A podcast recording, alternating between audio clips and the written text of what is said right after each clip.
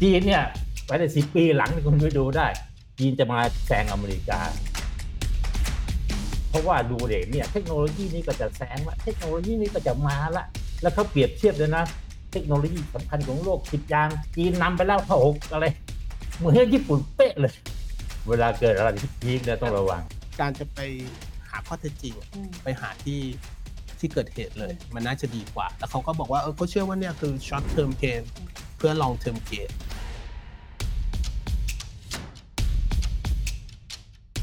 เตรียมพบกับงานสัมมนาลงทุนนอกกับลงทุนแนนงานสัมมนาที่อัดแน่นไปด้วยความรู้เรื่องการลงทุนต่างประเทศ พบกันวันที่ 8 ตุลาคมนี้ที่ True Icon Hall ไอคอนสยาม บัตรราคา 3,600 บาท เปิดขายบัตรวันที่ 31 สิงหาคมนี้เวลาเที่ยงตรง ที่ Facebook Page ลงทุนแมน จีนเวียดนามโอกาสหรือความท้าทายในช่วงเวลาการลงทุนแบบนี้นะคะ วันนี้ทีน่าเชิญ 2 นักลงทุนในตำนานค่ะ ที่มีมุมมองของทั้ง 2 ตลาดนะคะ มาร่วมแลกเปลี่ยนความคิดเห็นกันค่ะ ท่านแรกอยู่กับทีน่าแล้วนะคะ ดรนิเวศเหมวชิราวรากรนั่นเองสวัสดีค่ะอาจารย์ค่ะคุณดีน่าและอีกหนึ่งท่านนะคะ ก็คือพี่มี่ที่วาชินทาดาพงศ์นั่นเองสวัสดีค่ะพี่มี่ค่ะต้องบอกว่าทั้งสองท่านเนี่ยนะคะ ถือเป็นตัวแทนนะคะ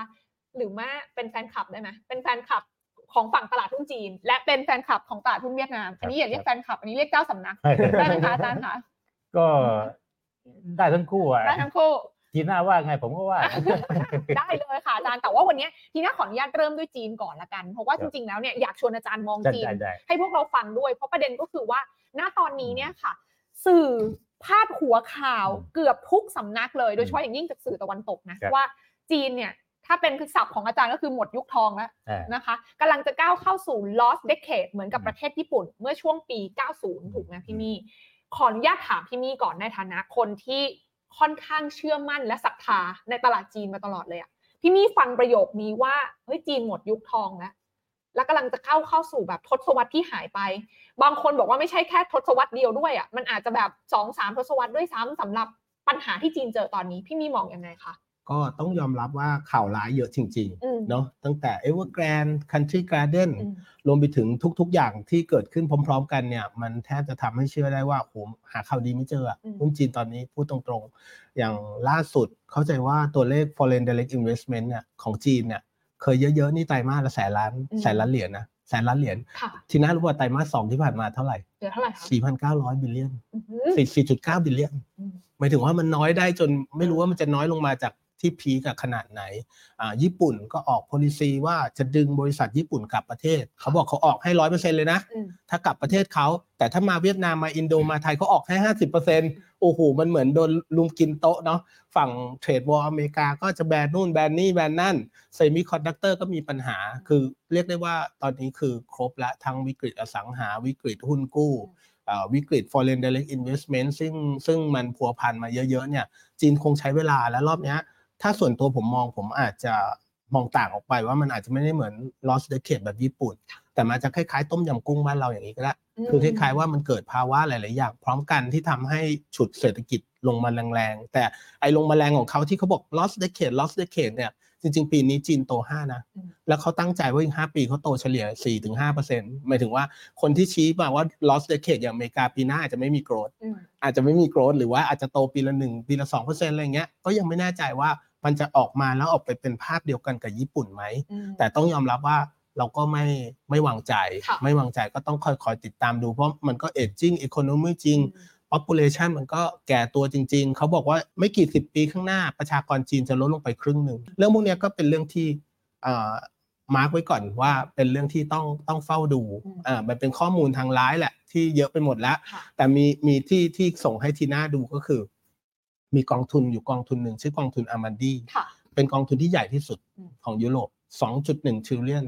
ยูโรนะครับไม่รู้มันนับเป็น US ดอลลาร์เท่าไหร่บอกเอ้ยมันใหญ่แค่ไหน 2.1 trillion ก็ ARK ที่เราพูดว่าดัง ๆ เนี่ย ตอนเนี้ยอ่า14 billion อืมอ่า ARK ที่บอกว่าโอ้โหยิ่งใหญ่อลังการ 14 billion กองทุนเนี้ย2.1 trillion ยูโรนะคือใหญ่มากค่ะเขาบอกเขาจะย้ายจาก West เนี่ยไปที่จีนอืมเขาบอกจีนเนี่ยเต็มไปด้วยโอกาส เขายังเชื่อว่าจีนอะจะโตสักปีละห้าหกเปอร์เซ็นต์นะแล้วก็ผมหลังจากเห็นชื่อเขาเนี่ย ผมก็เอาไปติดตามในทวิตเตอร์ไปหาใน Facebook ก็ไปเจอเขาใน l i n k ์อินอืมอุ้ยคนนี้น่าทึ่งเขาเขาคล้าย ๆ เราผมผมผมก็ใช้วิธีการไปสำรวจตลาดจีนเหมือนเขาเนาะแต่เขาไปสำรวจนี่เขาไปเจอ regulator อะไรเราไปเจอป้าขายของ ถามเศรษฐกิจดีไหมอะไรเงี้ยค่ะคือคือคนละคนละระดับกันแต่เขาบอกว่าเขาก็เชื่อว่าการจะไปหาข้อเท็จจริงอะอืมไปหาที่ ที่เกิดเหตุเลย มันน่าจะดีกว่า แล้วเขาก็บอกว่าเออเขาเชื่อว่าเนี่ยคือ short term pain อืมเพื่อ long term gain อืมโอเค เพราะฉะนั้นอาจารย์ขาพี่มี่มองว่าตอนเนี้ยจีนถึงแม้เจอ perfect storm ต้องเรียกว่า perfect storm นะ เพราะว่ามาพร้อมกันหลายด้านเลย ไม่ว่าจะเป็นเรื่องของปัญหาเชิงภูมิรัฐศาสตร์เรื่องของปัญหาข้างนอกก็แย่ข้างในก็รวนนะคะ แต่พี่มี่มองตรงกันกับ fund manager ของ Amundi ว่า short term gain เพื่อ long term pain อ่าอาจารย์มองยังไงคะ ผมไม่เคยรู้อะพูดตามตรงนะค่ะเมืองจีนมันใหญ่เกินสำหรับผมนะอืมเออเราผมมีเพื่อนที่เป็นนักลงทุนเขาเคยไปจีนแล้วเขาออกมาหมดแล้วนะญาติไปอยู่เวียดนามหมดนะ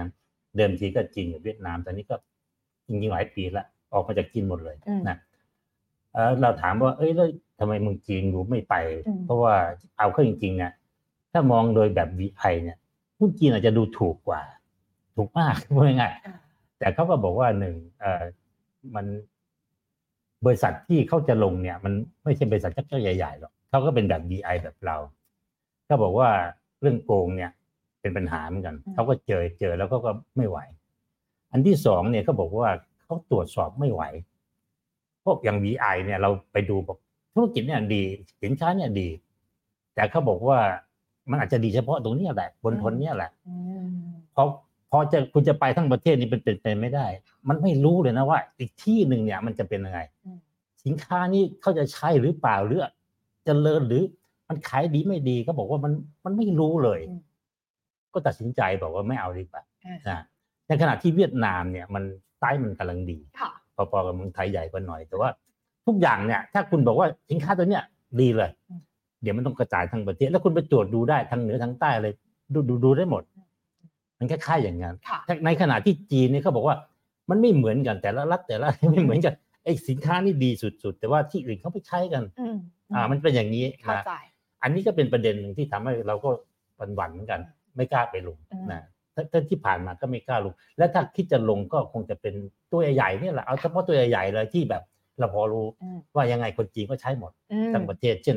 เนี่ยไอ้พวกคล้ายๆ Facebook อะอะไรเทนเซ็นนู่นนี่อะไรอาลีบาบาก็ว่าไปอืม แต่นอกจากนั้นเราไม่กล้า เพราะว่าไม่รู้จริงอืมนะแล้วก็เคยได้ข่าวว่า VI ไทยก็เคยโดนหลอกมาแล้วค่ะหลอกแบบ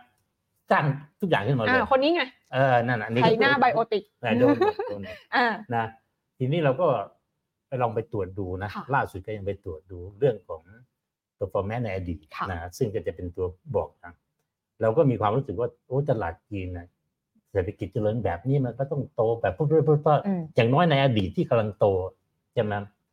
กลับไปดูอีกทีตกใจอ่าตลาดเซี่ยงไฮ้เนี่ยตั้งแต่เปิดมาอ่าประมาณหนึ่งเก้าเก้ากว่าเลยเถอะเปิดใหม่นะเข้าใจไหมจนกระทั่งถึงวันเนี่ยที่มีข้อมูลล่าสุดอะยี่สิบกว่าปีเนี่ยนะอัชนีมันขึ้นมาประมาณปีละสี่เปอร์เซ็นต์อืมแพ้ไทยนะอ่าฮะไทยยังยาวกว่าด้วยนะ ขึ้นมาสี่เปอร์เซ็นแล้วก็ยังตรวจอีกครั้งหนึ่งตรวจอีกช่วงหนึ่งที่เรียกว่าเป็นช่วงที่ผมว่าเนี่ย อาจจะเป็นช่วงสะดุดค่ะ ของจีนเนี่ย ซึ่งอันนี้ก็มีการพูดกันตลอดนะผมเองผมก็คิดอย่างนั้น เพราะว่าโดยเฉพาะหลังๆเนี่ย ก็คือนโยบายของสีจิ้นผิงอืมนะเพราะว่าตอนหลังๆเราชัดเจนว่าสีจิ้นผิงเนี่ยที่มีการประกาศ common prosperity อืมจะทำให้คนจีนเนี่ย ไม่มีความเหลื่อมล้ำอย่างปัจจุอย่างปัจจุบันให้ลดลง แต่เขาวันที่เขาขึ้นมาก็อาจจะก็อาจจะมีความคิดนี้อยู่แล้ว และอาจจะเริ่มแล้ว แต่วันที่เขาประกาศแรงอืมๆ แล้วก็ทำจริงค่ะก็คือว่าใครรวยจัดการอืมอ่าแจ็คหมานี่ตอนนี้ยังเป็นอาจารย์อยู่ที่โตเกียวโตหรือโตเกียวเนี่ยนะอ่าอ่าซึ่งไอคอนระดับแจ็คหมาเนี่ยอยู่ไม่ได้ค่ะอ่า อันนี้ก็เป็นเป็นประเด็นใหญ่นะอืมเพราะเรารู้ว่า ถ้าเศรษฐกิจคุณกลับไปอยู่เป็นแบบกึ่งกึ่งๆสังคมนิยมอืมอ่าคือพูดง่ายๆว่า สังคมนิยมคือทุกคนควรจะเท่าเท่าๆกันค่ะอ่า ไม่ได้สนใจว่าเศรษฐกิจจะโตไม่โตนี่อีกเรื่อง สมัยเป็นคอมมิวนิสต์นี่เขาไม่สนใจเศรษฐกิจด้วยซ้ำไปโตไม่โตขอให้ทุกคนเท่ากันอืมก็คืออันนั้นแรงลิฟต์เลยค่ะใครรวยลิฟต์เลย แต่อันนี่ยังแบบว่าอาจใช้ภาษีใช้อะไรต่างๆ บี้พวกพวกคนรวยอืมหลายคนก็เริ่มอพยพนะคนรวยจีนนะอพยพไปอยู่อ่าสิงคโปร์นู่นนี่ใช่ไฮโปรไฟล์มากออ่าเราก็ไปดูว่าสีจิ้นผิงขึ้นมาเนี่ย ก็สิบปีประมาณนี้สิบปีเศษๆ ดัชนีก็ขึ้นไปประมาณสามเปอร์เซ็นอืมลดต่ำมาจากสี่เปอร์เซ็นอ่าสมัยก่อนก่อนสีจิ้นผิงมา แต่มันก็เซอร์ไพรส์นะว่าก่อนสีจิ้นจิ้นผิงมา มันก็แค่สี่เปอร์เซ็นต์นะอืมไอ้ที่เราบอกว่ามหัศจรรย์ของจีนเติบโตมหาศาลแล้วก็ embrace คือใช้หลักการแบบทุนนิยมอะดัชนีก็ไม่โตนะอืมอย่าไม่อย่าอย่านึกว่าเยอะอะเราค่ะตกใจบอกเฮ้ยไหนบอกว่า ถ้าเศรษฐกิจโตมันก็ต้องโตอะนะดัชดัชนีมันก็ต้องโตตามมันไม่โตอืมนะ แล้วก็ยิ่งตัวหลังๆนี่พอยิ่งกลับไปเป็นแบบว่ามีแนวโน้มที่จะเป็นกลับไปสังคมนิยมบ้างอะไรบ้างเนี่ยดัชนียิ่งเละเลย ตั้งแต่ปีสองหนึ่งที่ขึ้นไปพีคเนี่ยตอนนี้ดัชนีต่ำกว่าตรงนั้นเกือบสี่สิบเปอร์เซ็นต์นะเซี่ยงเซี่ยงไฮ้เนี่ยหรือว่าอ่านัสดักของจีนเซนเจิ้นก็คล้ายๆกัน ก็ตกหนักเหมือนกันอืม ปีนี้ก็ล่อไปจากต้นปีมาก็ไม่รู้เท่าไหร่อืมเจ็ดแปดเจ็ดเปอร์เซ็นอะไรเงี้ยซึ่งก็แย่นะเพราะปีนี้ทุกคนก็ก็ยังดีใช่ไหมส่วนเซี่ยงไฮ้ก็ศูนย์อะไรเงี้ยจากจากต้นปี คือมันเป็นการแสดงออกชัดเจนว่าเอฟเฟกของนโยบายรัฐบาลเนี่ย เริ่มเข้ามารบกวนละซึ่งเรารู้ไงว่า รัฐบาลที่แบบคุณมาแทรกแซงมารบกวนเอ่อตลาดหุ้นตลาดทุนเนี่ยรุนแรงเนี่ย มันก็จะเกิดผลอย่างนี้อืมใช่ไหมซึ่งเขาก็พยายามบอกว่าเดี๋ยวเขาจะเปลี่ยนเปลี่ยน แต่คนก็ไม่เคอยเชื่อหรอกว่าจะเปลี่ยนได้แค่ไหน ทีนี้ประเด็นอีกอันหนึ่งที่ตามมาก็คือเรื่องของการที่อเมริกากับโลกตะวันตกทั้งหมดเนี่ยตอนนี้ทั้งหมดเลย อันที่นะเข้าดูว่าจีนเนี่ยจะกลับไปเป็นแบบเหมือนกับเป็น aggressor ของโลกอืมคือพยายามที่เขาเรียกว่าของโลกหรือเข้ามาต่อสู้นะอ่า จะเป็นชันเลนอเมริกาชันเลนโลกตะวันตก อันนี้ก็เป็นประเด็นนะที่ผมจากประวัติศาสตร์เหมือนกันหรือจากประวัติศาสตร์ สมัยที่ญี่ปุ่นเนี่ยอืมพีคนะประมาณปีหนึ่งเก้าเก้าเก้าศูนย์อะไรแต่ค่ะอะไรเก้าห้าอะไรอืมเก้าเจ็ดไม่ใช่ก่อนหน้านั้นหรอกตอนนั้นนี่นะช่วงที่ญี่ปุ่นนะสามสิบปีที่แล้วเนี่ยบวกเองนะก่อนเก้าเจ็ดตอนสี่ปีสี่ศูนย์นะ ตอนนั้นทุกคนบอกว่าญี่ปุ่นอะชันเลนอเมริกาอืมอันดับสองจริงแต่กำลังจะสู้อันดับหนึ่งได้ อเมริกากลัวมากทั้งธุรกิจกลัวมาก แต่เขาไม่ได้กลัวแบบจีนอืมเขากลัวว่าเศรษฐกิจอเมริกาเนี่ยจะสู้ไม่ได้ จะแพ้ญี่ปุ่น ซึ่งเล็กกว่าพอสมควรแต่ว่าโอ้โหพอทุกปีโอ้ดับมาแรงมากมาแรงมากเดินดัชนีหุ้นก็วิ่งขึ้นไปแบบบ้าเลย ดัชนีเขาเรียกว่าที่ดินโตเกียวแห่งเดียวเท่ากับรัฐ นิวยอร์กทั้งนิวทั้งทั้งทั้งทั้งทั้งทั้งรัฐอะไรอย่างเงี้ย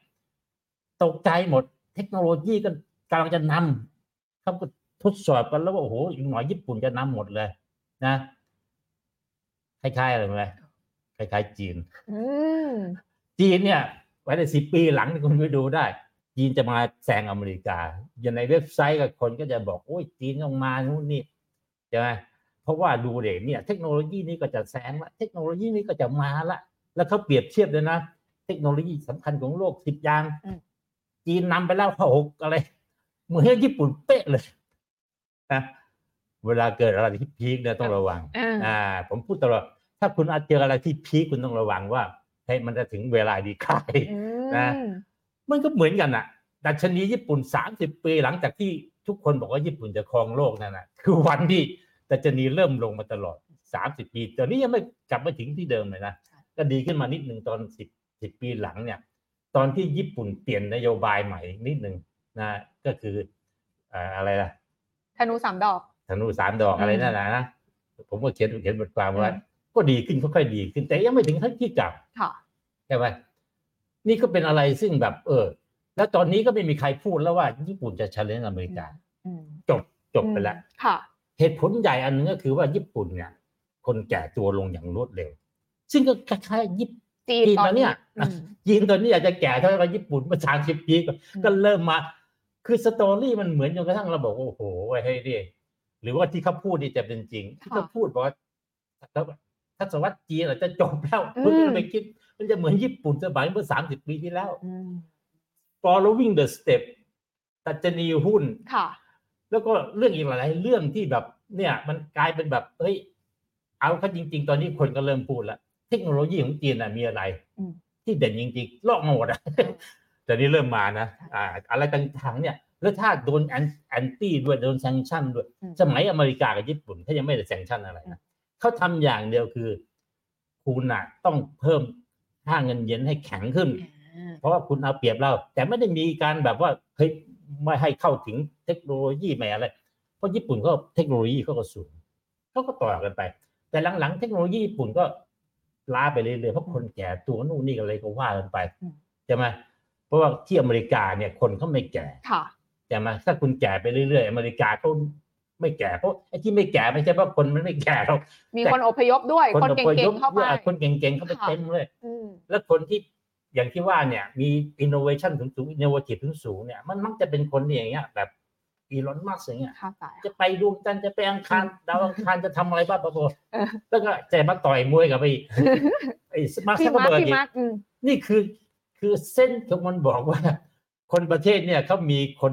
บ้าๆค่ะถ้าพูดแบบเพี้ยนๆที่มันแบบอืมพร้อมจะคิดอะไรใหม่อ่าๆแล้วเขาก็ทำได้เยอะค่ะนะทุกวันนี้ที่บอกดิจิตอลดิจิตอลเนี่ยคุณไปดูเฟซบุ๊ก เขาจะไม่กล้ากันนั้นนะอ่าจีนแค่ไปก๊อปมาแล้วก็เป็นอาศัยไซส์ที่ใหญ่อืมอ่า แต่ว่าตอนนี้มันก็กลับมาประเด็นนี้แล้วว่าค่ะไซส์ที่ใหญ่คุณเนี่ยอีกสามสิบปีห้าสิบปีเนี่ยคุณจะค่อยๆลดนะอย่างรวดเร็ว แต่อเมริกาไม่ลดนะอืมและถึงวันนั้นอาจจะบอกว่าไม่ต่างไม่ต่างกันเยอะขนาดนี้หรอกอืมถ้าไม่ต่างกันเยอะขนาดเนี้ยเขาก็บอกว่าอเมริกาไม่แพ้หรอก ก็ยังชนะอยู่ดี เพราะว่าคนอาจจะน้อยกว่าครึ่งหนึ่งแต่ว่าค่ะ อินโนเวชันมันสูงคนหนุ่มแน่นคนอืมอะไรต่างอืมๆอันนี้ทั้งหมดนี้ก็เป็น t ี o รี่นะผมค่ะก็ไม่ได้บอกว่าเป็นจริงโอเคแต่ว่าพอมีเรื่องแบบเนี้ยอ่า นักลงทุนเขาก็หาเหตุว่าอืมนะขายหุ้นกันอะไรกัน แล้วก็บอกว่า เออมันมันอีกหน่อยถูกกั้นถูกกีดกั้นจีนก็คงจะโตแบบเดิมไม่ได้ละอืมใช่ไหมที่จะเอาเปรียบไปขายไปอะไรก็สรุปตอนนี้ก็ทีคือผมเองอะ ผมไม่รู้ยุทธความจริงหรอก ไม่รู้แล้วก็ ไม่ ไม่คิดว่าอยากจะไปเรียนรู้ เพราะว่ามันใช้เวลามากเกินไปค่ะ แล้วก็เราก็อายุมากแล้วอืมเราขออยู่ในที่เล็กๆที่อุดมสมบูรณ์ของเราอ่าพอแล้วเพราะค่ะเราไม่ได้ใหญ่ขนาดที่ต้องไปจีนอะพูดง่ายเข้าใจอ่าก็ซึ่งที่เล็กๆนั้นก็คือเวียดนามและไทยอ่าอ่าเดี๋ยวกลับมาเดี๋ยวกลับมาหาอาจารย์ แต่ขออนุญาตกลับมาที่พี่มี่นิดนึงจากสิ่งที่อาจารย์พูดมาเมื่อสักครู่นี้ค่ะ จริง ๆ แล้วมันก็มีทั้งอย่างที่บอกปัญหาที่เกิดขึ้นทั้งเรื่องการจัดการจากรัฐบาลเขาเอง ไล่เรียงมาจนถึงเรื่องของ การชะลอตัวทางเศรษฐกิจหลาย ๆ อย่าง ประชากรสูงวัยที่อาจารย์พูดถึงทำให้ถ้าจากอ้างอิงจากที่อาจารย์พูดเมื่อสักครู่กับข้อมูลที่มี ก็คล้ายๆกับที่หลายคนกำลังมองกันว่า เออ มีโอกาสเป็นไปได้สูงมากว่าจีนจะเหมือนญี่ปุ่น พี่มี่เท่าที่ได้ไปคลุกคลีพี่มี่เห็นด้วยกับอาจารย์ในพอยต์ไหน และมีตรงไหนที่คิดว่า เอ๊ะมันอาจจะมีมุมที่เราคิดต่างออกไปได้คะก็อย่างมุมที่บอกว่า มีปัญหากับอเมริกาแล้วอเมริกาเนี่ยจะคอยขัดขวางตลอดไปเนี่ยอีกเป็น10ปีเนี่ยผมว่าแน่นอนอืมประเด็นเนี้ยผมคิดว่าใช่ค่ะแต่ประเด็นเรื่องว่ามันจะเหมือนญี่ปุ่นตอนนั้น เพราะจริง ๆ ตอนนั้นญี่ปุ่นเนี่ยผมจำไม่ได้ว่า GDP per capita มันอยู่กรอบบนละอืมจำไม่ได้ว่าเท่าไหร่แต่อันดับสองของโลกอะไรประมาณเนี้ยแต่จีนจริง ๆ วันเนี้ยมันอยู่หมื่นสองเองอืมเทียบกับอเมริกาเจ็ดหมื่นกว่า แล้วคนที่ขยันทำงานขนาดเนี้ยจริง ๆ มันก็ น่าจะ improve ได้ต่อให้ประชากรมันไม่ได้เพิ่มเร็วนะคือมันยังเหมือนว่ามันยังอยู่ฐานล่างอะยังสามารถจะขยับขยายนู่นนี่นั่น แต่เพียงแต่ตอนเนี้ยโอ้โหแบบต้องยอมรับว่าพอเจอ FDI ออกมาอย่างเงี้ยมันก็ลำบากจริงมันรวมไปถึงเรื่องที่เขาเรียกไงนะอ่าพอลงลึกลงไปในรายละเอียดแล้วเนี่ยมีคนส่งเอกสารมาให้ดูเนาะเขาบอกว่าจีนเนี่ยเป็นประเทศที่มี character ที่แปลกค่ะสมัยก่อนที่โต double digit หรือมโตมากๆเนี่ยมันมีส่วนหนึ่งก็เรียกว่าการลงทุนภาครัฐเนี่ย มันเป็นสัดส่วนต่อ GDP ที่สูงเกินกว่าค่าเฉลี่ยโลกไปเยอะ คือประมาณ 44%ค่าเฉลี่ยโลกอยู่แถวๆ 20กว่าเปอร์เซ็นต์หมายถึงว่าอาจจะมีลงทุนภาครัฐสักเท่านี้เท่านั้น แต่ของจีนเนี่ย เนื่องจากคล้ายๆ กับเขาแตกโมเดลเป็นรัฐบาลท้องถิ่นแย่งกันปั้นตัวเลข GDP แล้วก็ขายที่ดินให้กับพวก Evergrande พอขายได้ก็เอามาสร้าง infrastructure แล้วก็นับรวมเป็น GDP หมุนไปเรื่อย ๆ อย่างเงี้ย ไอ้ตรงเนี้ย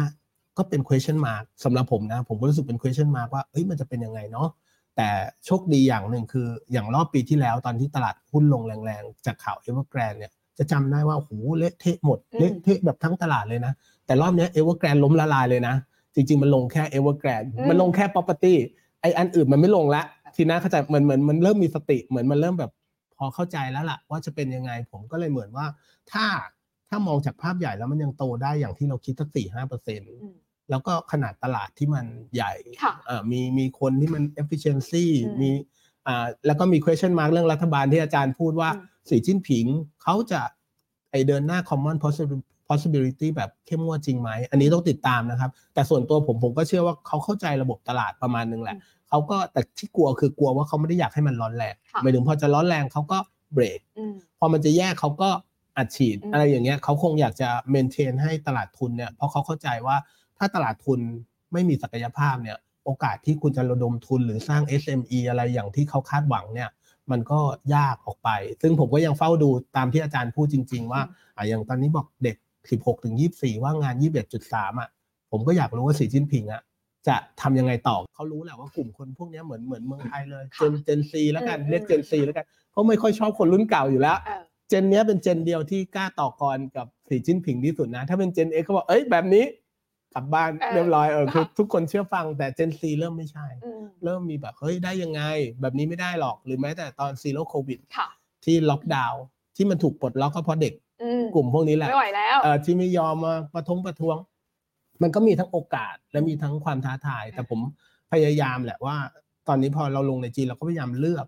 อันที่มันน่าจะถูกกระทบอืมจาก policy ของรัฐบาล หรือกระทบจาก การกีดกันทางการค้าให้มากที่สุด แล้วก็เลี่ยงไปถึงจุดที่ยังมีโอกาสเหลืออยู่อะไรเงี้ยครับอืมโอเค ทีนี้พี่มี่มองว่ามันยังมีโอกาสอยู่แต่ขออนุญาตกลับมาถามอาจารย์เพิ่มนิดนึงค่ะว่าสิ่งที่อาจารย์มองว่าจีนตอนนี้มันเหมือนเดินตามรอยญี่ปุ่นอยู่เนาะอืมแต่สิ่งที่จีนวันนี้ไม่เหมือนกับญี่ปุ่นก็คือกำลังซื้อในประเทศเขาอะโลกของเขาเองที่เขาพยายามสร้างขึ้นมา แล้วเอาไปต่อรองกับทั่วโลกเนี่ยก็คือประชากรพันสี่ร้อยล้านคนที่สีจิ้นผิงทางการจีนบอกว่า เอ้ย เราจะพาพ้น เส้นความยากจนขึ้นมา ทุกคนจะแบบรวยขึ้นนะคะ มันมันพอไหมที่จะทำให้จีนเนี่ยไม่ได้อยู่ในภาพที่ญี่ปุ่นเจอมา เพราะว่าเขาพึ่งพิงตัวเองได้ในระดับหนึงอาจารย์มองเรื่องนี้ยังไงคะเอ่อผมคิดว่า ambition ของของสีจิ้นผิงหรือของจีนเนี่ยเขาไม่ถึงจุดนี้เนี่ยเขาอาจจะคิดว่าเขาไม่ได้ตามคนอื่นเขาจะสร้างโลกของเขาขึ้นมาใหม่ค่ะแต่เห็นว่าเขาไปทางแอฟริกาทางอืมประเทศที่อะไรต่างๆ ที่เอ่อ ยังจนอยู่อะไรอยู่ แล้วก็ไปช่วยไปทำอะไรต่างๆนะเพราะฉะนั้นเขาจะสร้างอ่าศูนย์ศูนย์กลางใหม่มของโลกนะเขาจะมีโครงการอะไรต่างๆ เชื่อมโยงกับอะไรสายมงสายไหมอะไรเงี้ยนะคือนี่คือเกมที่มันเปลี่ยนไปค่ะนี่คือเกมที่เปลี่ยนไปจากสมัยเติ้งเสี่ยวผิงอืมตอนนั้นเขาจนเขาบอกว่าเขาไม่แคร์เขาจะตามอืมทางอเมริกาทางทางทุนนิยมเพ ราะนั่นคือทางที่เขาจะรวยขึ้นมาได้ แล้วก็เป็นจริงนะแต่พอถึงจุดหนึ่งอย่างที่ว่าเนี่ยพอเขารวยขึ้นรวยขึ้นพลังอำนาจมากขึ้นมากขึ้นเนี่ย มันก็จะกลายเป็นว่าเอ้ยเสียสองตัวละกลายเป็นว่าเอ้ยเราก็เราก็ไม่ได้แพ้อะไรอยู่ เรากล้าชันเลยอยู่เราเราเราไม่ตามอยู่ เทคโนโลยีเราก็พัฒนาขึ้นมาอืมแล้วบางบางอย่างก็อาจจะเจริญกว่าจริงด้วยอืมนะเพราะว่าจริง ๆ คนจีนเยอะขนาดนี้เขาก็เก่งอะวิทยาศาสตร์อะไรต่างๆ ก็ทำได้นะ ก็เลยตอนนี้มันไม่ใช่ไม่ใช่เกมเดิมแล้วค่ะอ่าไม่ใช่เกมเดิมอืมที่ว่าจะมาจะอ่าจะมาตามอืมใช่ไหมเพราะฉะนั้นอันนี้ก็ขึ้นอยู่กับว่า ถ้าคุณจะเป็นผู้นำเนี่ย อ่า คุณต้องทำอะไรอืมอ่าที่ที่จะที่จะให้คนมาตาม มันไม่เหมือนกันถ้าคุณไปตามเขานี่อีกเรื่องหนึ่งอืมนะเพราะฉะนั้นตอนเนี้ยเขาคิดถึงขนาดว่าเฮ้ยเงินเราก็ไม่ใช่ของอยู่ เราจะสร้างของเราอ่าจะจับกับพวกบิ๊กพวกอะไรต่างๆใช่ไหมแต่ว่าเขาก็ พอจับกันพวกเนี้ยก็คือพวกคล้ายๆ อินเดียอืมใช่ไหมรัสเซียอะไรต่างๆ ประเทศใหญ่ ๆ ที่มีพลังอย่างน้อยพลังอำนาจทางทางการรบทางสงคราม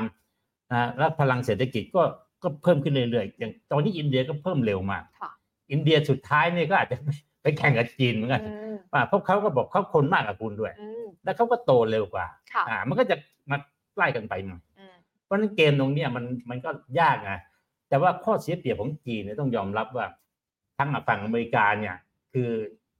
เขามีพรรคพวกที่เป็นแบบเหมือนกันอ่า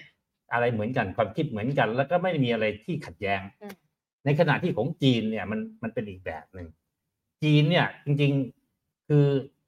คือพูดง่ายๆว่าเนื่องจากว่าเขาเป็นคอมมิวนิสต์ต้องบอกอย่างเงี้ยก็ยังเป็นเผด็จการอยู่จะความคิดคนคนทั่วไปอะก็มองว่าเฮ้ย เดี๋ยวจีนจะมาคุบเขาป่ะอืมอ่าใช่ไหมฮะไต้หวันก็กลัวใช่ไหมเพราะฉะนั้นทุกคนรู้ว่าวันดีคืนเดียวเข้าคุกคุณได้อืมเหมือนกับรัสเซียตอนนี้ที่อยู่ๆก็ไปคุกเฉยเลยอะใช่ไหมเพราะฉะนั้นความความเป็นปึกแผ่นเนี่ย มันก็มันก็ไม่เหมือนกันละค่ะมันไม่เหมือนกับฝั่งนู้นเขาปึกแผ่นมากว่าแล้วเขาเป็นประชาธิปไตยอ่าอ่าเป็นส่วนใหญ่หลักๆ เพราะฉะนั้นประชาประเทศประชาธิปไตยเนี่ย มันจะไม่ aggressive เพราะว่าคือคือเขาจะทำทำไมเพราะว่าพ วกนี้รัฐบาลมาสี่ปีอืมจบแล้วก็ตั้งใหม่อะไรใหม่แล้ว ประชาชนไม่มีความจำเป็นที่จะต้องแบบ เราจะไปคุกคนนั้นคนนี้ เราไม่จำเป็นต้องเป็นยิ่งใหญ่อะไรต่างๆ ในขณะที่ฝั่งนี้เขาบอกว่าเฮ้ยไม่ได้พักเราต้องยิ่งใหญ่ประเทศเราต้องยิ่งใหญ่ นี่ก็เป็นธรรมดาอืมซึ่งตรงเนี้ยจะเป็นจุดอ่อนของเขาค่ะแล้วถ้าเกิดว่าคนในประเทศเองเนี่ย ก็จริง ๆ ก็แบบเฮ้ยวันวันๆคิดบอกว่าเฮ้ยไม่ไหวละเพราะว่าเราต้องการสิทธิเสรีภาพเพราะคนรวยขึ้นมาอะไรต่างๆ แล้วเขาก็จะเริ่มแบบว่า เหมือนกับถูกปิดกดดันบีบอืมแล้วพอมีมันมีอันนี้ขึ้นมาเนี่ย สิ่งหนึ่งที่หายไปเนี่ย คือความคิดสร้างสรรค์ค่ะเพราะประเทศพวกนี้ไม่ยอมให้มีการคิดแตกแตกแยกอืมคิดสร้างสรรค์ เพราะฉะนั้นเขาจะไม่สามารถผ่านตรงนี้ไปได้ อันนั้นน่ะจะเป็นจุดที่บอกว่าเฮ้ยถ้าดูเริ่ม reverse อย่างนี้แล้วเริ่มแบบว่าเอ่อคนก็ไม่พอใจคนต่อต้าน คนหนีออกนอกประเทศอะไรต่างอืมๆแล้วคนก็ไม่กล้าคิดเพราะถ้าคิดมากๆ เดี๋ยวเดี๋ยวโดนค่ะนี่คือจุดอ่อนที่สุด ซึ่งจริงๆแต่ก่อนหน้านี้จีนที่จนมากก็เพราะอย่างนี้แหละอืมแต่รุนแรงแต่พอเปิดขึ้นมาก็เจริญ แต่พอคุณกลับหยุดละ บอกเอาแค่นี้ละนะไม่ให้ไม่ให้มากกว่านี้อืมคุณอย่ามาชันเลรัฐบาลหรือว่าอย่ามาอะไรอืมมันก็จะกลายเป็นเอาก็ก็อยู่ได้ ก็ยังเติบโตแต่โตช้าลงเยอะ แล้วก็โตช้าลงนอกจากโตช้าลงแล้วก็เรื่อง innovation เรื่องอะไรที่สำคัญมาก ถ้าคุณจะก้าวขึ้นมาเป็นผู้นำจริงๆเนี่ยค่ะอันนี้ก็จะเป็นจุดที่แบบว่า อย่างที่พวกตะวันตกเขาอืมพูดกัน นักวิชาการบางคนก็พูดกันว่าเฮ้ยเนี่ยมันถ้าคุณยังเป็นอย่างนี้เนี่ย คุณตามไม่ทันอืมที่คุณบอกว่าวันหนึ่งอีกสิบปีสิบห้าปี มันจะไม่ทันอืม forever เพราะว่าเพราะว่าคุณไม่สามารถที่จะทะลุกำแพงตรงนี้ไปได้ โอเค ถ้าเขาเป็นแบบเดิมนะค่ะถ้าไม่มีความคิดมาว่าเฮ้ยเดี๋ยวเราจะเอาอืมไต้หวันคืนค่ะเดี๋ยวเราจะอย่างนู้นเดี๋ยวเราจะอย่างนี้นะ ก็คือทำแบบทุนนิยมอืมปล่อยฟรี เอกชนจะไปหาเทคโนโลยีจะไปขายจะไปอะไรทำแบบเสรีจริงอืมๆใช่ไหมรัฐบาลไม่ได้ตั้งใจว่าเฮ้ยเดี๋ยวเราจะไปจะไปสู้คนอื่นจะไปต่อสู้กับเขาใช่ไหมเรามีเทคโนโลยีเราก็ไปล้วงความลับเขาอะไรอะไรอย่างเงี้ยใช่ไหมหรือว่ามี เรียกว่า national policy ค่ะที่จะบอกว่าเฮ้ยเดี๋ยวเราจะต้องพัฒนาเทคโนโลยีแบบนี้ แล้วเราก็จะพูดยังไงขโมยเลยโอเคสมมุติอย่างเงี้ย หรือไปทำอะไรบางอย่างที่ที่คล้ายๆว่ารัฐบาลมาเกี่ยวข้องอืมไม่ใช่เรื่องของธุรกิจค่ะถ้าปล่อยเป็นเรื่องของธุรกิจหมดเนี่ย ไม่มีใครว่าอะไรได้ บริษัทคุณเจริญก้าวหน้าขึ้นมาทางทางเทคโนโลยีอืมไฟ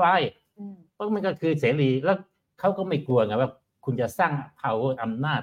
ทางการเมืองที่จะไป challenge อืมแปลอะไรต่างค่ะๆใช่ไหมอันนี้จะเป็นจุดจุดที่ผมว่าสำคัญที่สุดของจีนที่จีนจะทะลุไปได้เนี่ยมันจะต้องกลับมาดูใหม่ว่าตกลงนโยบายคุณคืออะไรกันแน่โอเคอ่าอ่านะ ทีนี้อันนี้น่าสนใจมากพี่มีทีนี้ขออนุญาตถามต่อของเวียดนามด้วยอีกนิดนึครังบเพราะว่าคนก็จะสงสัยพอพูดพออาจารย์พูดครับถึงเรื่องของรัฐบาลเข้ามาควบคุมครับได้อืมจริง ๆ เวียดนามก็มีกรณีคล้ายๆกันอ่าแล้วก็กลุ่มกับกลุ่ม property ด้วยในช่วงเวลาที่ผ่านมาอ่าทำไมอาจารย์ถึงมองว่าอย่างฝั่งเวียดนามอาจารย์แบบ เออพอพอเห็นทรงว่ามันมันทะลุไปได้ มันแตกต่างกันยังไง คือคือสเตจตอนนี้เวียดนามเนี่ยค่ะถ้าจะไปดูรายได้เนี่ยยังเขายังเป็นประเทศที่ประเทศใหญ่ที่จนที่สุดในอาเซียนนะอืม เขายังห่างมากเลยใช่ไหมของเขาแบบสามพันกว่าเหรียญต่อปี บ้านเราเจ็ดพันกว่าค่ะฟิลิปปินส์ก็เยอะเยอะกว่าเขานิดหน่อยอืมอินโดก็สูงกว่าเขา ฟิลิปปินส์สูงกว่าเขาเพราะฉะนั้นเขาอยู่ใน early stage ที่จะต้องมากกว่านี้อีกเยอะ ก่อนที่จะมีปัญหาว่าให้เราใหญ่เรายิ่งใหญ่เรา เราจะกลับมาครอง เราจะเป็นผู้นำเขาจะไม่มี เกมนี้อยู่เลยโอเคเขาจะเป็นเกมที่บอกเราจะตาม stage หนึ่งอยู่อ่าเราจะไปตามเราจะไปเอาเชิญคนมาลงทุน เราไม่กลัวว่าคุณจะมาคุบเราอะไรค่ะมันจะเป็นอีกเกมหนึ่งเกมเกมของจีนตอนแรกเอางี้ดีกว่าอืมเกมของจีนตอนแรก แล้วก็จะใช้ประโยชน์จากตรงเนี้ย แม้กระทั่งประโยชน์ว่าเฮ้ยนี่ไงเราจะเป็น alternative ว่า ถ้าคุณไปจีนไม่ให้คุณก็มากับเราดิอืมใช่ไหมตอนนี้เขาคุณรู้ว่าประชาชนเวียดนามอะเขาบอกว่าประเทศอันดับหนึ่ง ในแง่ของการเป็นมิตรเป็นอะไรคืออเมริกา แต่จีนนี่ไม่ใช่ ทั้งที่เป็นเพื่อนบ้านอืมทั้งที่มีวัฒนธรรมใกล้เคียงกัน แล้วเขาก็กลัวจีน เพราะว่ามันก็มีแย่งเรื่องที่อะไรเกาะเกิดโน่นนี่อะไรต่างๆ แล้วจีนก็เป็นภาพตรงเนี้ยซึ่งผมว่าอันเนี้ยเป็นจุดอ่อนด้วยเพราะว่าตอนนี้ฟิลิปปินส์เองก็มีปัญหาแม้กระทั่งอินโดซึ่งอยู่ห่างไกลแล้วก็ยังมีปัญหาว่าจีนบอกว่าเกาะทั้งหมดเนี่ยของเขาอืมเพราะว่าเขาอ้างว่าโอ้โหสมัยก่อนเนี่ย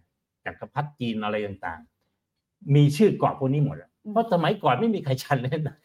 จะมาอ้างขนาดเราดูแปลจากแผนที่บอกเอ้ยคุณอ้างอะไรยังไง มันมันอยู่ใกล้กับเขาเยอะนะ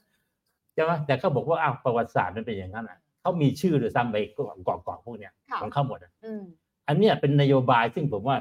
ถ้าผมตั้งหลังๆเนี่ยผมว่ากลัวเรื่องรัฐบาลมากนะ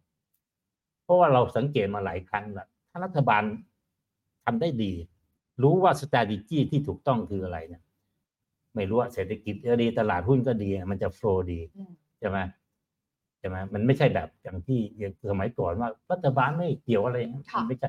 และอันนี่เป็นความเสี่ยงมากที่สุดนะผมว่าตอนเนี้ย แต่ในช่วงหนึ่งเข้าใจว่าเวียดนามก็โดนปัญหาเรื่องของรัฐบาลเข้าแทรกแซงแต่ว่าอันนี้มันคนละอันนะอันนี้เขามาจับโกงจับอะไรเนี่ย จริง ๆ แล้ว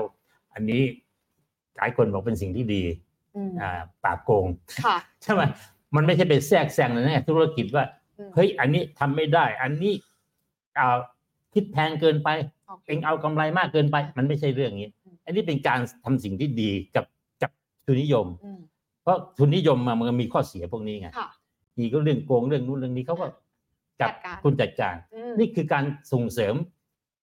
ทุนนิยมอ่าไม่ใช่ไม่ใช่ทำลายต้องโอเคพูดอย่างนี้อ่า โอเคอ่าเพราะฉะนั้นอาจารย์มองว่าเวียดนามตอนนี้มันอยู่คนละสเตจกับคนละจีสนเตจและการที่รัฐบาลเข้าแทรกแซงอาจารย์ไม่ได้มองว่าเป็นความกังวลเหมือนจีนอ่าแต่เขามองเขาเข้ามาทำเพื่อประโยชน์ระยะยาวจริงใช่ๆอ่าโอเคอ่าพี่มี่คะพี่มี่ก็ลงทุนทั้งจีนและเวียดนามด้วย พี่มี่ฟังสิ่งที่อาจารย์มองระยะยาวของทั้งสองตลาดนี้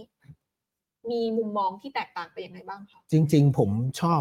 สองตลาดนี้คนละแบบอืมก็คือจริง ๆ เวียดนามอะผมชอบเหมือนที่อาจารย์พูดแหละว่ามันเล็กแล้วก็มีโอกาสเติบโตค่ะแต่แต่ด้านที่ไม่ชอบที่สุดละกันของเวียดนามก็คือหาข้อมูลยากอืมข้อมูลมันยากกว่าจีนจนแบบเอ่อมันอาจจะน้อยกว่ากันสักหลายเท่าอะเหมือนจีนนี่คุณสามารถจะอ่าน ถ้าคุณขยันอ่านอะ คุณจะมีอะไรให้คุณอ่านเยอะ ซึ่งไม่รู้จริงหรือเปล่านะแต่มันจะมีให้เราอ่านจนเราสบายใจว่าเขาจะมี strategy ยังไงอะไรยังไงในหุ้น tech อะไรอย่างเงี้ยแต่ของเวียดนามคือมันต้องใช้ imagination แล้วก็เกาะกับภาพใหญ่ไปหน่อยนึงอืมก็เห็นด้วย ผมว่าเวียดนามก็อยู่ใน stage ที่โตโตค่ะโตดีเพียงแต่สองสามปีนี้อาจจะสะดุดแหละ เพราะว่าหลายคนไม่ไม่ก็คงรู้อยู่แล้วว่าเวียดนามเนี่ยส่งออกคือร้อยเปอร์เซ็นต์ของ GDP นำเข้าผมเข้าใจว่าอาจจะ 40ถึง60แล้วแต่อยู่ในช่วงนี้ เพราะฉะนั้นเนี่ยก็แปลว่าเขาพึ่งพิงกับเศรษฐกิจโลกเยอะ เพราะฉะนั้น GDP ที่ forecast ว่าครึ่งปีหลังจะเอา9%เนี่ยจริง ๆ มันไม่ใช่เรากำหนดอย่างเดียว มันอยู่ที่ว่าเอ้ยแล้วไอ้ส่งออกกับนำเข้าอะมันจะ มันจะเป็นอย่างนั้นหรือเปล่า เพราะมันใหญ่มากเมื่อเทียบกับไอ้ตัวเลขที่เราต้องการ ถ้าเกิดเขาไม่สั่งเราจะไปตั้งให้มัน GDP มันโตเท่านั้นเท่านี้เนี่ยอาจจะอาจจะอาจจะมีสะดุด แต่มันไม่ได้เป็นเรื่องระยะยาวนะครับ เพราะเขายังเป็นฐานการผลิตที่ต้นทุนต่ำปีนี้ไม่สั่งเดี๋ยวปีหน้าก็คงกลับมาสั่ง แต่มันจะเป็นอีกภาพหนึ่ง แต่จีนเนี่ยเหมือนเหมือนอาจารย์ว่าก็เขาทำหลายอย่างที่ผมไปศึกษาลึกๆ แล้วก็เข้าใจว่าเขาทำสงครามระหว่างอเมริกาอยู่ ก็เห็นเคสของญี่ปุ่นนะ ญี่ปุ่นเนี่ยเขาดูมาเยอะแล้วเขาทำอะไรหลายอย่าง ซึ่งเขาเชื่อว่าเขาก็คิดว่าไปเวเนี้ยเขามีโอกาสชนะ เช่น ทุนสำรองเขาเยอะที่สุดในโลกแล้วเขาถือเป็น US ดอลลาร์เยอะถือพันธบัตรเยอะมาก ระยะหลังเขาไม่ซื้อเพิ่ม แต่ผมก็คิดไม่ออกว่าแล้วเขาจะจัดการในที่เขาซื้ออยู่แล้วยังไง ที่น่ารู้ไหมครับ ตอนเนี้ยประเทศไหนที่เดือดร้อนจากหลังโควิดเขาเอาไอ้พันธบัตรสหรัฐไปให้กู้ค่ะแต่ขอคืนเป็นหยวนม ขอคืนเป็นทรัพยากร ขอคืนเป็นนู่นเป็นนี่เป็นนั่น คือจริง ๆ แล้วเนี่ย ผมว่าจีนก็มองมองในเกมว่า รู้ว่าสหรัฐวันนี้ไม่ได้เข้มแข็งเหมือนตอนที่โจมตีญี่ปุ่นหรอก ไม่ว่าจะเรื่องของอาวุธสงคราม ไม่ว่าจะเรื่องของการคลังที่แบบแข็งแรงมากนะวันนั้น วันนี้คือสหรัฐก็พิมพ์อยู่ได้ด้วยการพิมพ์แบงก์เพราะนั้นถ้าเกิดโจมตีไปที่กล่องหัวใจเนี่ยถ้า US ดอลลาร์มันเพลี่ยงพล้ำเหมือนเหมือนเหมือนเขาเรียกไงนะ ไปอ่า ทำให้ดอลลาร์มันด้อยค่าไปสร้าง BRICS currency ไปจับมือกัน 18 19 ประเทศ แล้วบอกว่าทำไมเราจะต้องค้าขายกันเองเดี๋ยวเราไปโดนดอลลาร์คนละ2-3%ไปกับ4-5%เนี่ยไม่ make sense เลย ซึ่งมันก็ไม่ make sense จริงอืมๆอ่าอันเนี้ยก็ต้องติดตามว่าตอนจบมันจะรุนแรงขนาดไหนค่ะแต่ผมมันรู้สึกว่า อันเนี้ยจริง ๆ ไม่อยากให้เกิด แต่ดู movement ของเขาสองคนอะ คือเหมือนเขาก็สู้กันเต็มที่ขับเคี่ยวกันคนหนึ่งก็เล่นงานทางหนึ่ง จีนก็เล่นแบบเงียบๆไม่พูดอะไรเยอะ แต่แบบว่าเออคอยไปให้ความช่วยเหลือที่ที่อาจารย์พูดสักครู่นี้ถูกเลยอ่าไปแอฟริกาไปบราซิล ไปตะอเมริกาใต้ให้เป็น US ให้พันธบัตร US ไป บอกขอคืนเป็นทรัพยากร ขอคืนเป็นหยวนอืมคือไม่เอาคืนเป็น US นะ อันเนี้ยก็เป็นเรื่องที่แบบต้องติดตามต้องค่ะต้อง challenge แหละว่าอะไรจะออกมาเป็นยังไงอืมเพราะฉะนั้นถ้ามองถึงภาพใหญ่ที่เป็นแบบภาพ macroภาพเศรษฐกิจใหญ่เนี่ยโอเคจีนเนี่ยน่าจะ น่าจะต้องต้องตามติดอย่างใกล้ชิดแหละ อย่างที่อาจารย์บอกว่ามันดู มันดูทรงว่าสัญญาณมันไม่ค่อยดีอืมแต่ถ้าในมุมพี่มี่พี่มี่มองว่าสาเหตุที่พี่มี่ยังลงทุนหุ้นจีนอยู่เพราะมันยังมีหุ้นกิจการบางส่วนที่พี่มี่เห็นว่ามันมีโอกาสเติบโตร้อยเอ็ก ใช่ใช่ไปได้พี่มี่ใช่เคยพูดแบบนั้นใช่ครับซึ่งอันเนี้ยอาจารย์บอกไว้เมื่อสักครู่ว่ามันก็เป็น drawback ของหุ้นจีนที่อาจารย์บอกว่าเอ้ยมันใหญ่ไปอะบางทีมันก็ดูลำบากใช่ไหมคะอาจารย์ว่าผลิตภัณฑ์แบรนด์นี้มันจะไปได้ขนาดไหนแต่ว่าวันนี้จีนเขาอาจจะไม่ได้มีแค่นั้นละไงอาจารย์อาจจะมันจะมีเรื่องเทคโนโลยีใช่เทนเซนอาลีบาบาอาจารย์เคยเขียนถึงอาลีบาบาด้วยครับขออนุญาตถามอาจารย์ก่อนว่า อย่าง playbook ของหุ้นจีนที่อาจารย์เคยบอกว่า เอ้ย ถ้ามันจะน่าสนใจเวไหนณวันนี้ที่แบบตลาดมันปรับฐานลงมาแล้วคิดว่าเออมันพอจะเป็นโอกาสได้ในระยะยาวสำหรับอาจารย์ จริง ๆ ผมว่าหุ้นจีนเนี่ยถูกมากหุ้นตัวใหญ่ๆพวกเนี้ยอืมจริง ๆเขาก็มี power ในการค้าขายเยอะค่ะในในประเทศเนี่ย ยังไงเขาก็ครองอืมมันก็ถูกมาเรื่อยๆนะ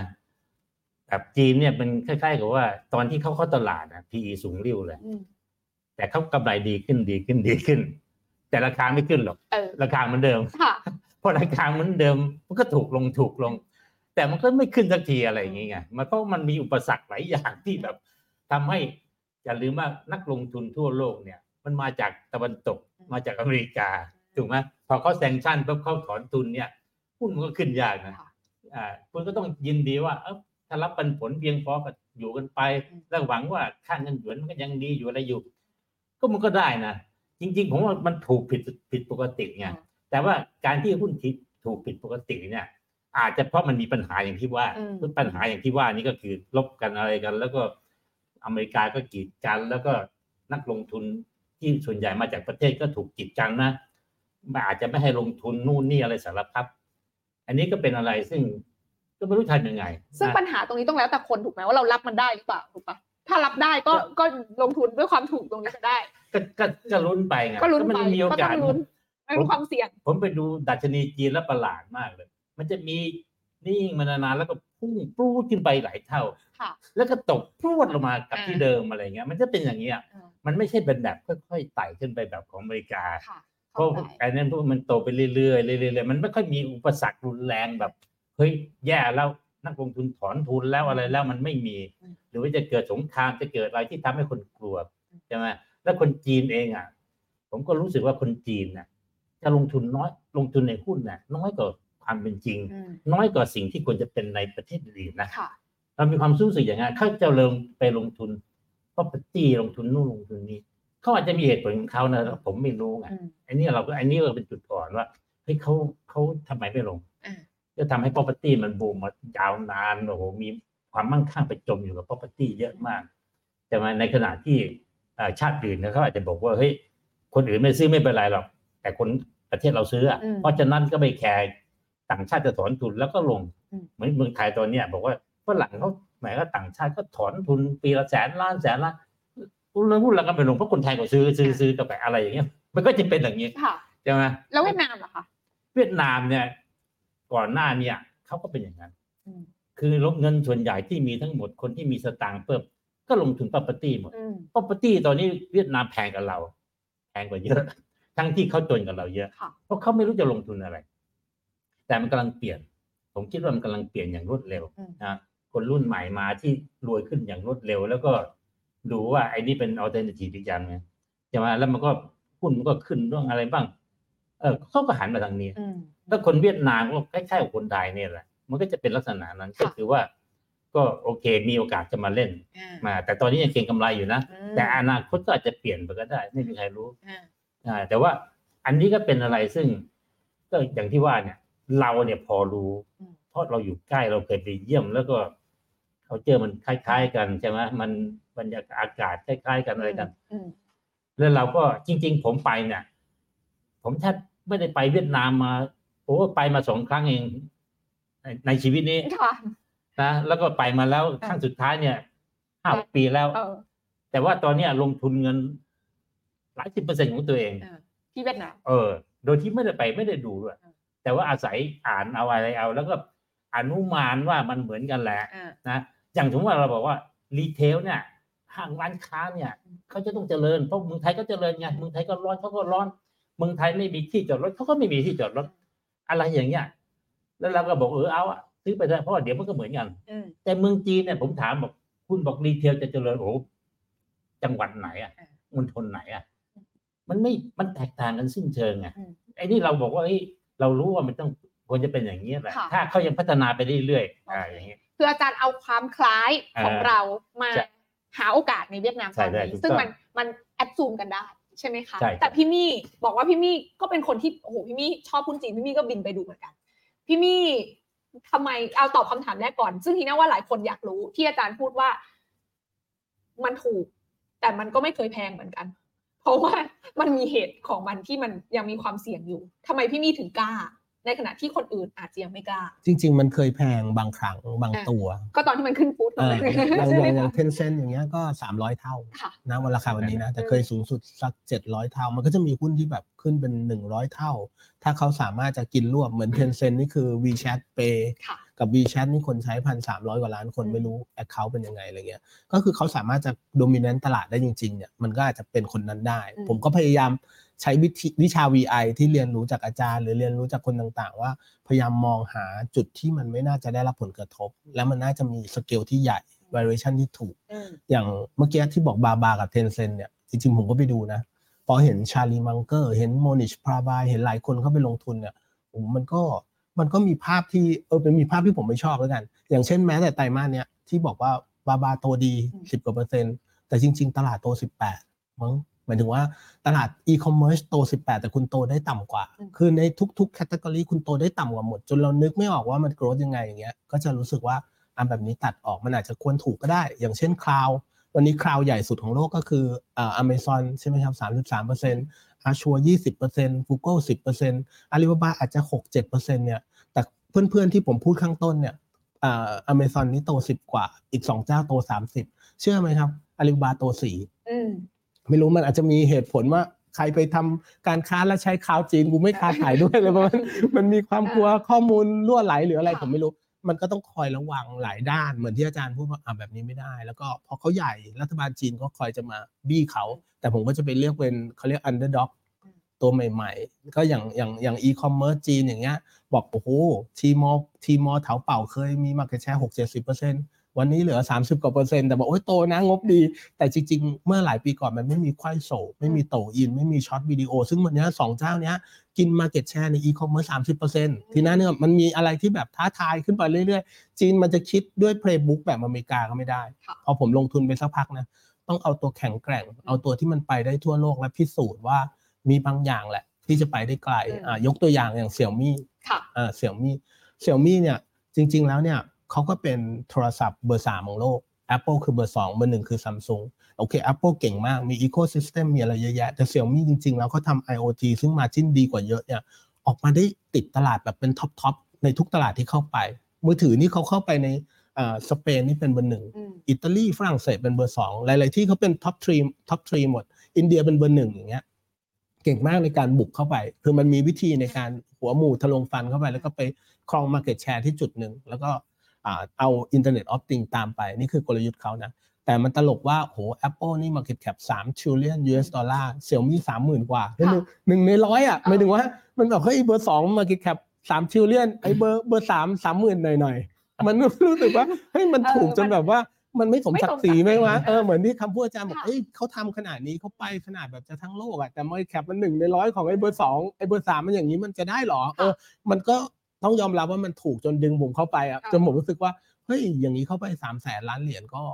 ก็เป็นไปได้นะอืมเออเขาจะขยับขึ้นไป เป็นหนึ่งในสิบของ Apple มันก็มีมีอะไรที่ reasonable แล้วสิ่งที่ตลาดที่เขาแข่งขันอยู่เขาทำได้ ที่น่าจะบอกเออกลัวนะ รัฐบาลจีนจะ control ไหมเสี่ยงมีรัฐบาลจีนไม่ control เพราะเป็นคนหาเงินเข้าประเทศ บอกขายกับอเมริกาไม่ได้กระทบไหมเขาไม่ได้มีตลาดในอเมริกาเท่าไหร่เขาตลาดเขาอยู่ทุกที่ที่ไม่ใช่อเมริกา คือเขาก็รู้แหละว่าตรงไหนสู้ได้สู้ไม่ได้ค่ะมีปัญหาบ้างก็เรื่องชิปอืมถ้าเกิดโดนแบนหนักๆแต่ผมเชื่อว่าก็คงไม่ได้ถึงขั้นว่าเอ่อ แบนกันไปเลย เพราะว่าสมาร์ทโฟน 6-70%ในโลกก็ผลิตในจีนอะอืมถ้าแบนก็คือผมว่า Android ก็มีปัญหา Qualcomm ที่เป็นคนออกแบบชิป คือทุกคนก็คงมีปัญหาหมดทั้งโลก เพราะว่ามันผูกโยงใยจนใหญ่เกินไปละ อะไรประมาณอย่างเงี้ย ก็คือเราไปหาใน area ที่ Kuaishou short video Gen Z เล่นกำลังโตแล้วเนี่ยเชิญมาเป็น positive ละเสี่ยวมี่เราคิดว่าเขายัง long term แล้วเขายังไม่ใช่แค่หุ้นมือถือละอาจจะรวม market cap ของโทรทัศน์ ตู้เย็นค่ะที่มันเป็นสมาร์ท Device everything อืม ใส่เข้าไปแล้วก็มีแอปพลิเคชันที่เป็น ecosystem แล้วเขาไปปล่อยกู้ด้วย อืม เอา Data พวกนี้ไปปล่อยกู้ด้วย ผมเคยไปอ่านบางที่เขาบอกว่าเอ้ยเขาทำวิจัยมานะ คนโสดที่ดูทีวีจอใหญ่เนี่ยจะมีการเบี้ยวหนี้น้อยกว่าคนโสดที่ดูทีวีจอเล็ก เพราะ เขาบอกไอ้ดูทีวีจอใหญ่เพราะมีเมียมีครอบครัวมีอะไรอ๋อดูแล้วเป็นคนรับผิดชอบครอบครัว ไอ้คนอย่างเงี้ยมันส่วนใหญ่มันจะไม่ค่อยเบี้ยวหรอก ค่ะผมก็ฟังแล้วก็แบบเออมันมีวิธีเอา Data มาคำนวณที่เราเราไม่เคยได้ยินเข้าใจแล้วก็ มีโอกาสอื่น ๆ อย่างวันนี้เขาไปทำรถยนต์แล้ว ยังไม่เปิดตัวร้อยเปอร์เซ็นแต่ยังไม่รู้ว่าจะออกมาเป็นยังไง แต่โดยที่ผ่านมาที่รู้จักเลจินเนี่ย ถ้าไม่มีจุดขายที่ชัดเจนอะอืมเขาไม่เคยทำค่ะผมก็อยากรู้ว่า เอ๊ะออกมาทีหลัง ใช่ไหมในตลาดที่ Red Ocean คุณคิดอะไรอยู่ แล้วจะมีอะไรที่ออกมาเปลี่ยนโลกไหมเออ่าอโอเค อาจารย์ฟังแบบนี้แล้วสนใจมากขึ้นไหมคะคือถ้าผมมีความรู้แบบแบบ คุณมี่นี่นะค่ะผมก็คงไปอ่านะประเด็นก็คือว่าเราไม่มีความรู้เอออ่ามันถูกมากจนที่ที่ผมบอกไงว่ามันน่าสนใจมากอืมอืมมีโอกาสที่มหาศาลแต่ว่าเราไม่รู้อะค่ะที่เมื่อเราไม่รู้เราบอกก็อย่าไปยุ่งเลยเออเอาไปเอาอันที่เรารู้ดีกว่า เอาที่เรารู้อะแล้วอย่างเวียดนามนะคะอืมอาจารย์มีโฟกัสไหมว่าเราจะไม่ไปเกินขอบเขตไหนที่เราไม่รู้สำหรับหุ้นเวียดนาม คืออะไรที่ไม่รู้ ก็คือ ผมว่าประวัติศาสตร์เนี่ยมันเป็นตัวที่ทรงพลัง ผมพูดตลอดเวลาอืม คุณฝืนประวัติศาสตร์ไม่ได้หรอกคุณจะฝืนอะไรฝืนไป ฝืนประวัติศาสตร์ไม่ได้ และประวัติศาสตร์ตอนเนี้ยคือเวียดนามอะต้องมาแน่นอนอืมเพราะว่าเราผมดูปัจจัยในการที่จะแข่งขันทางเศรษฐกิจแล้วเนี่ย เวียดนามเขามีมีครบตอนนี้ค่ะครบมากๆทั้งบุคลากรทั้งที่ทั้งอะไรอืมทุกอย่าง แม้กระทั่งนโยบายรัฐบาลอืมทุกอย่างตรงตัวหมด โอเค บางอย่างมีโอกาสเปลี่ยนคือรัฐบาลอืมจากอื่นไม่เปลี่ยนหรอกนะ บุคลาบุคลากรเขาก็ไอคิวแบบนี้มาตลอดอะแล้วก็หนุ่มแน่นแบบนี้กว่าจะแก่ก็อีกยี่สิบปีอะไรเงี้ยไปได้หมดทำลงทำเลภูมิประเทศเอ่อเป็นอะไรรู้หมดยกเว้นเรื่องเดียวคือรัฐบาลค่ะที่อาจจะเปลี่ยนถ้าเปลี่ยนเมื่อไหร่แล้วก็รุนแรงเลยนะถ้าเราเห็นว่าไปไม่รอดแน่แบบนี้ อย่างเงี้ยต้องถอนอืมแต่เราก็คิดอีกว่าเฮ้ยประเทศที่กำลังร่ำรวยเนี่ย มันมักจะไม่ค่อยมีปัญหา แต่ประเทศที่เริ่มชะลอเมื่อไหร่ จะเริ่มมีปัญหา ตอนที่คุณกำลังเติบโตดีๆ ประชาชนทุกคนบอกว่าเราต้องการระบบนี้ เราไม่ต้องการระบบอีกแบบหนึ่งที่ค่ะยังไม่รู้ หรือเป็นระบบเก่าที่แบบ เราทำให้เราจนอืมเพราะฉะนั้นคนกลุ่มเนี่ยจะเป็นตัว force ว่าต่อให้คุณเป็นพรรคคอมมิวนิสต์คุณก็ไม่ไม่สามารถจะเปลี่ยนได้ เพราะคุณไม่สามารถฝืนกระแสของคนทั้งประเทศได้ อืมโอเคอ่าแล้วก็บอกว่าสิบปีอย่างน้อยเวียดนามไม่ไม่ต้องมีปัญหาอืม เพราะฉะนั้นอาจารย์ก็เลยมองว่าเอ้ยหุ้นเวียดนามทั้งหมดทั้ง universe เนี่ยใช่ใช่มันไปต่อได้อ่าอันนี้คิดคือว่าเวที่อาจารย์ไปเลือกถูกต้องลงทุนที่เวียดนามถูกต้องนะคะ แล้วผมก็เลือกเฉพาะสิ่งที่ผมคิดว่าผมไม่ต้องดูหรอก เพราะว่ามันพิสูจน์ตัวมันเองอืมนี่คือคนที่จะเป็น super stock หรือเปล่า ก็ดูไซส์ดูอะไรของมัน แล้วก็ค่ะฟังฟังก็รู้อยู่แล้วอ่าว่าของแบบเนี้ยมันไม่ต้องแทบจะไม่ต้องดูตัวเลขด้วยนะอืมผมพูดไงว่า ผู้หญิงเนี่ยถ้าคุณต้องมาวัดสัดส่วนก่อนนะอืมแล้วถึงจะบอกว่าสวยหรือไม่สวยนี่นะ มันไม่ได้สวยจริงหรอกอ่าอ่าไม่ต้องวัดค่ะเดินมาแล้วผมดูเนี่ยค่ะผมบอกชี้เลยสามคนเนี่ยสวยอืมถ้าผมดูอย่างนั้นได้เมื่อไหร่นะจบอ่าผมก็เอาตรงนี้แหละอ่าบางทีอาจจะไม่ต้องสวยก็ได้นิสัยดีไงอาจารย์ต้องคุยไปสักพักถึงจะรู้ว่านิสัยดีก็เราก็มีแค่นี้แหละอ๋อถ้าเราต้องการสักห้าหกคนก็พอแล้วอ่าโอว่าเคเว้นวันอาทิตย์สักวันหนึ่งอ่า เออเออนะเพราะฉะนั้นเนี่ยสิ่งที่ทั้งพี่มี่และอาจารย์พูดในวันนี้นะคะ ต้องบอกว่าเป็นแค่น้ำจิ้มเท่านั้นค่ะ เดี๋ยววันที่ 8 ตุลาคมนี้นะคะ ทั้งพี่มี่และอาจารย์จะมาเจาะลึกทั้ง 2 ตลาดนี้ให้ฟังนะคะ โดยที่ session highlight ของเราเนี่ยจะเป็น session ที่คล้ายๆ ที่พี่มี่เกริ่นมาเมื่อสักครู่นี้คือพี่มี่จะเลือกหุ้นมาเลยหนึ่งตัวนะคะ แล้วจะมา pitch นะคะ เป็นหุ้นจีนหนึ่งตัวมา pitch แล้วทีน่าจะถามอาจารย์แบบนี้เลยค่ะว่าอาจารย์ฟังแล้วซื้อไหมคะ เพราะอะไรนะคะ แต่ไม่ใช่แค่อาจารย์คนเดียวที่จะมาร่วมเป็น commentator นะคะ เรายังมีอีกสองท่านก็คือพี่ประภาสตันพิบูลย์ศักดิ์นะคะผู้จัดการกองทุนสายขุดหุ้นคุณภาพจากบลจ.ทาลิสนะคะ แล้วก็พี่ชายมโนภาสนะคะ ที่เขาดูหลากหลายตลาดทั่วโลกเนี่ยจะมาร่วม วิเคราะห์หุ้นเหล่านี้นะคะ ไปพร้อมๆ กับ pitcher ระดับตำนาน อย่างพี่มี่แล้วก็มีอีกสองท่าน พี่มี่เป็นตัวแทนหุ้นจีน เรามี pitch ทั้งหุ้นเวียดนาม แล้วก็หุ้นอเมริกา แล้วหุ้นอเมริกาเนี่ยมี2 session ด้วยเพราะฉะนั้น เราอยากให้ทุกท่านเนี่ยเห็นกระบวนการนะคะ ที่เวลาต้นแบบนักลงทุนออกไปลงทุนข้างนอกเขาดูอะไร เขาวิเคราะห์อย่างไรเขาเลือกหุ้นเขาหาโอกาสกันแบบไหน วันที่ 8 ตุลาคมนี้เดี๋ยวมาเจอกันได้ในงานสัมมนาลงทุนนอกกับลงทุนแมนนะคะ ก็เปิดไทยบัตรวันที่ 31 สิงหาคมนี้ตอนเที่ยงตรงที่เปิดเพจลงทุนแมนนั่นเองวันนี้ที่น่าเชื่อว่าทั้งอาจารย์แล้วก็พี่มี่นะคะ ได้มาฉายภาพใหญ่ให้เราได้เข้าใจในเบื้องต้นแล้วว่า ทั้งจีนและเวียดนามที่ตอนนี้กำลังเป็นคำถามนะคะ เวียดนามเนี่ยเราเห็นมันปรับตัวขึ้นมาก็เป็นโอกาสนั่นแหละค่ะอาจารย์ใช่ไหมคะทุกวันหลังจากอาจารย์เชียร์มาหลายปีครับครับนะคะ แต่ตอนนี้จีนเนี่ยทุกคนไม่มีใครปฏิเสธว่าจีนมีโอกาสจะเป็นมหาอำนาจของโลก แต่ทำไมจีนถึงเจอ perfect perfect storm ในช่วงเวลานี้ แล้วมันจะมองให้เป็นวิกฤต หรือเป็นโอกาสในการลงทุนอย่างไร เดี๋ยวเราจะมาหาคำตอบกันต่อในงานสัมมนาลงทุนนอกกับลงทุนในนั่นเองวันนี้ขอบพระคุณทั้งอาจารย์แล้วก็พี่มี่นะคะ ขอบคุณค่ะ ขอบคุณมากเลยค่ะ